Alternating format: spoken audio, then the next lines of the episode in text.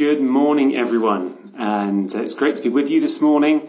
Uh, great to be back in the book of Philippians, where we'll be looking at the back end of chapter 3. This book, which tells us in every chapter to rejoice. So if you're feeling a bit fed up this morning with lockdown, then here we are in the book of rejoicing. And that rejoicing springs out of the central piece in chapter 2, where we've seen the central liberating truth that Jesus, being in very nature God, did not consider equality with God something to be grasped, but rather made himself nothing, taking the very nature of a servant in human likeness, even to death. And out of that, done in love for us, he is rightly recognized as worthy, as utterly amazing, as totally glorious, and he is followed and he is worshipped. Last week, Steve Thomas spoke about pursuing this wonderful Christ from the first part of chapter 3, where Paul says, Knowing Jesus is better than anything else that we could be or that we could have. This week, in the uh, verses that follow on from that, Paul writes about how we might pursue Christ. So, our set text this morning is chapter 3, verse 12, on to the first verse of chapter 4. You might like to find a Bible and follow along. I'm actually going to start reading from verse 8 of chapter 3 as the whole uh, flow of this follows on. So, from verse 8, Paul wrote, I count everything as loss because of the surpassing worth of knowing Christ Jesus, my Lord. For his sake, I've suffered the loss of, of all things and count them as rubbish, in order that I might gain Christ and be found in him, not having a righteousness of my own that comes from the law, but that which comes through faith in Christ the righteousness from God that depends on faith, that I may know him and the power of his resurrection, and may share in his sufferings, becoming like him in his death, that by any means possible I may attain the resurrection from the dead. And our verses for this morning. Not that I've already obtained this or am already perfect but I press on to make it my own because Christ Jesus has made me his own. Brothers, I do not consider that I have made it my own, but one thing I do, forgetting what lies behind and straining forward to what lies ahead, I press on towards the goal for the prize of the upward call of God in Christ Jesus. Let those of us who are mature think this way. And if in anything you think otherwise, God will reveal that also to you. Only let us hold true to what we've attained. Brothers, join in imitating me and keep your eyes on those who walk according to the example you have in us. For many, of whom I've often told you and now tell you, even, even with tears, many walk as enemies of the cross of Christ. Their end is destruction. Their God is their belly. They glory in their shame with minds set on earthly things. But our citizenship is in heaven, and from it we await a Saviour, the Lord Jesus Christ, who will transform our lowly body to be like his glorious body by the power that enables him even to subject all things to himself. Therefore, my brothers, whom I love and long for, my joy and crown, stand firm thus in the Lord, my beloved. We see in these verses three ways to pursue Christ. Three ways to pursue Christ to keep going, to keep following, and to keep waiting. So, firstly, to keep going. You know, there's always more to learn about Christ Jesus. There's always more to learn. Paul wrote in the first of those verses that we read last week and have read again this week, I want to know Christ. And then, despite being a mature Christian, he wrote in verse 12, hmm, I've not already attained this goal.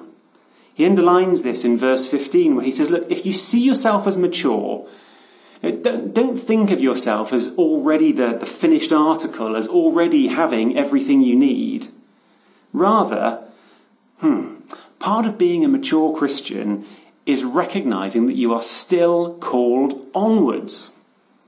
A mature Christian is, is not an expert who knows every inch of their territory, but an explorer who keeps seeing new paths to discover. There's always a temptation to settle. But Paul says, I press on. He also says in verse 13 that he does this forgetting what is behind. Now, it's easy to get stuck looking backwards. If life's been great, we're tempted to settle into the enjoyment of it all. But Paul says, press on, keep going forwards, keep going. If life, on the other hand, has been tough, we can easily become demotivated, stuck in the quicksands of disappointment, once bitten, twice shy, nervous of being hurt again. Paul says, forget that. Press on. Keep going forward. I want to pray. Um, Especially if you feel stuck in disappointment, I want to pray for you. Lord, I pray that you would grant my brothers and sisters who feel stuck, who um, don't find it straightforward to think about keeping going, who are stuck perhaps particularly with, with disappointments. Lord, I pray for a fresh desire to pursue Christ. Lord, as I've read stories of people in, in this lockdown season breaking the rules of lockdown in order to get and be with a loved one. Lord, I pray for that strength of desire to be put into people's hearts right now in Jesus' name. A desire for you that would cause every one of us to get up and to keep going after you. Do that now, Lord, I pray, by the power of your Spirit. In Jesus' name. Amen. So, number one, keep going, writes Paul. Number two, keep following. Verse 17, Paul writes, Join together in following my example. We've just seen that Paul knew he wasn't perfect. He's not asking people to follow him because he thinks he's just like Jesus. But he, he also knew, as well as knowing that he wasn't perfect, he also knew that, that whether we mean to or not, we all pick up habits from, from other people, and that there are many, many people in the world who are opposed to Christ, whose minds are set, says in verses 18 and 19, their minds are set on, on earthly things, the stomach. And those people are absolutely not going to help us pursue Christ. We can pursue Christ by following others who are in love with Him, who set us an example of pursuing Christ, people who've made Christ the most important thing. Steve Thomas spoke about that last week of his relationship with his mentor, Barney Coombs, who, above all else, was in love with Jesus, and that desire was infectious and inspiring. It's good to know people who can teach us stuff, what to do. Ah, but it's even better to know people whose hearts are in the right place, and that right place is in the worship of Christ Jesus. Now, Paul knows that the Philippians can't very well copy him in this season. He's in prison elsewhere. And so he says this find people like that, people you want to be like, people who have followed my example, follow their example, keep your eyes on them. And now note, this is inevitably about relationship. It's, a, it's something that happens between people. Uh, it's more like being an apprentice than being a student. A student is given information, whilst an apprentice is given instruction. A student asks why, whilst an apprentice is shown how. A student has texts, whilst an apprentice has a master. See, Paul doesn't write a textbook on how to know Christ. He rather says, keep your eyes on people, real people, with names and faces who love Jesus and learn from them. This is a particular challenge whilst we're in lockdown. It's hard to forge new relationships or deepen them. But I do want to say if you're currently lacking relationships of that kind, relationships with people worth imitating, why don't you pray? Why don't you pray that as lockdown eases, that God would give you those relationships to help you to pursue Christ? As the text directs us to keep going and it directs us to keep following. And then, thirdly, we're also encouraged to keep waiting.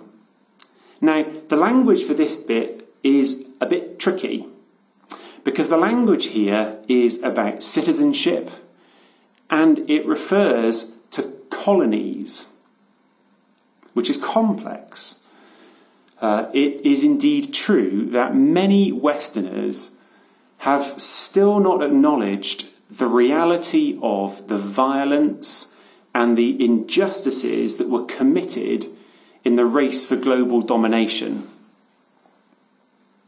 Colonialism is very complex, hurtful to many, and I do pray that God would help all of us to see things clearly and to repent and renounce of all the things that we should.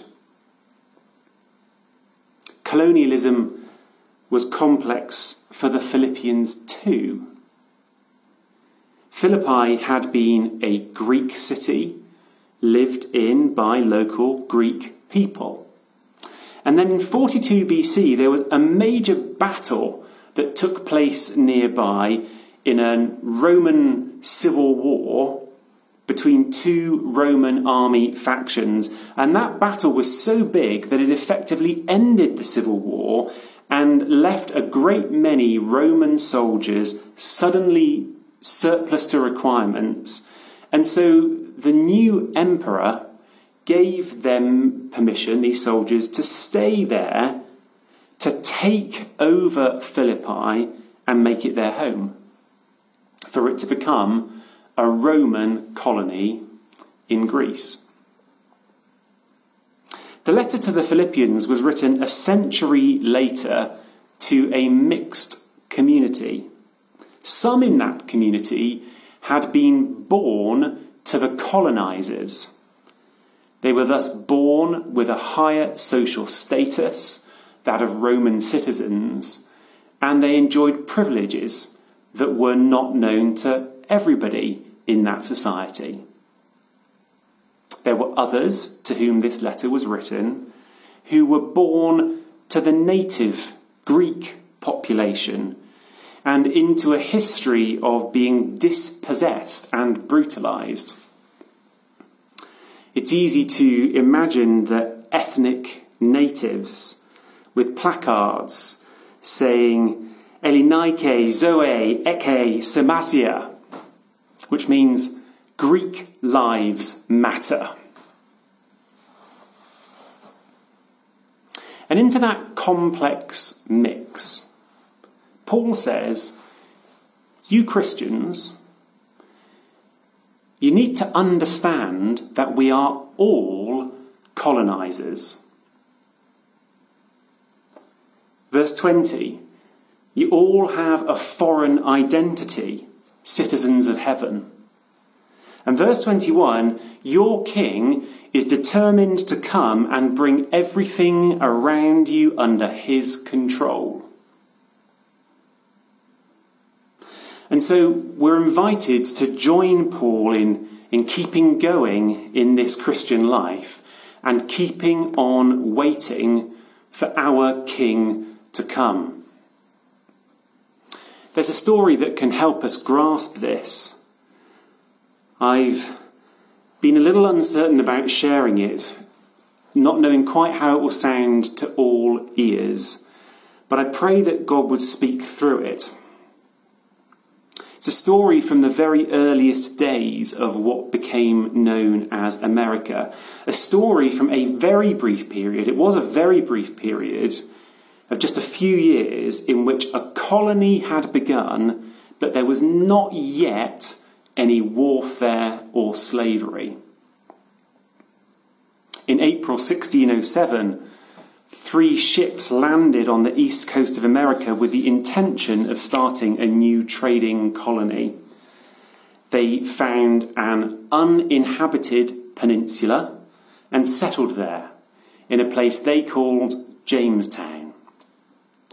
It turned out there were a number of reasons why this particular tract of land was uninhabited. It was swampy, it was isolated, it was not good for farming, it was plagued by mosquitoes, and there was a lack of suitable drinking water. And to make matters worse, it soon became clear that these colonists actually didn't know how to farm anyway, and they were not used to the hard labour involved. For three years, these colonists, a mixture of Brits and Germans and Poles, they suffered terribly. Some of them died. Some abandoned Jamestown and joined instead with living with those Native Americans who lived nearby. And as they abandoned the colony, they took weapons with them with which they could return to attack Jamestown. Back in the town, an infestation of rats ate through their store of corn. What kept this colony going was the occasional arrival of supply ships. But the supplies weren't enough. It was hard to keep maintaining their identity as citizens of a foreign land. And they all realised that what was actually needed was a much bigger intervention. But they gradually gave up hope of that intervention ever occurring. And so eventually, in 1610, the colonists stopped keeping going. And in early June, our time of the year, they loaded their remaining supplies aboard two ships and determined to leave the colony and go home. Amazingly, almost as soon as they set sail, a new supply fleet arrived, and this supply fleet was different to all the ones that had come before. This one was headed by a governor. His name was the third Baron de la Warr. And he came with a force of soldiers and their arrival provided salvation for Jamestown, which then became established and prospered. So, Paul wrote to Philippi, to a mixture of Roman colonists and dispossessed Greeks, and he said, You're all Christians citizens of heaven and colonists on earth. Citizens of heaven and colonists on earth. He wrote, Our citizenship is in heaven, and we eagerly await from there a Saviour, the Lord Jesus Christ. Brothers and sisters, we live on earth, but our identity and our supplies come from heaven. The Jamestown colonists gave up when they lost their hope of being adequately supplied, and then their governor came. Sisters and brothers, do we struggle to keep going, to keep exploring, and to overcome disappointment? I want you to know that our governor is coming. But unlike Baron de la Warr, he's not coming with a boatload of soldiers. He's coming with a sky full of angels.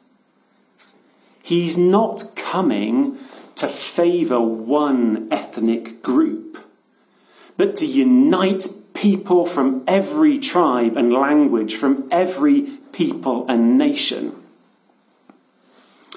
He's not coming to do violence with swords and pistols because he has already defeated sin and death and he is already victorious. He's not coming to oppress people, and yet every knee will bow before him, and every tongue will confess that he is Lord, Jesus Christ our Saviour. Therefore, Paul finishes these verses saying, Stand firm. In this way, stand firm. Don't be tempted to abandon your post. Be content to live as foreigners, people of heaven here on earth. For your King will come into your home your king will come into your community. Your king will come into your school your college. Your king will come into your place of work, your network of colleagues. Your king will come into your home nation, whichever it may be your king will. He'll come. Your king will come. So, Paul writes, stand firm, keep going, keep following, and keep waiting. Your king is not far off. Your king is not far off. And Father, I pray that we would know right now that you are near, and that whilst we await that glorious day when you come with a sky full of angels, you still come to us now by your Holy Spirit, a guarantee of what is to come, and you supply us, not meagerly, you supply us with riches, you supply us from the abundance of heaven with all that we will need. And I pray in Jesus' name that, that disappointment would fall away. I pray that a kind of poverty mentality that just is content to scrape through, that that would fall away in Jesus' name, and that we would learn to live as citizens of heaven here on earth. We love you, our King, and we pray this in your precious name. Amen. Amen.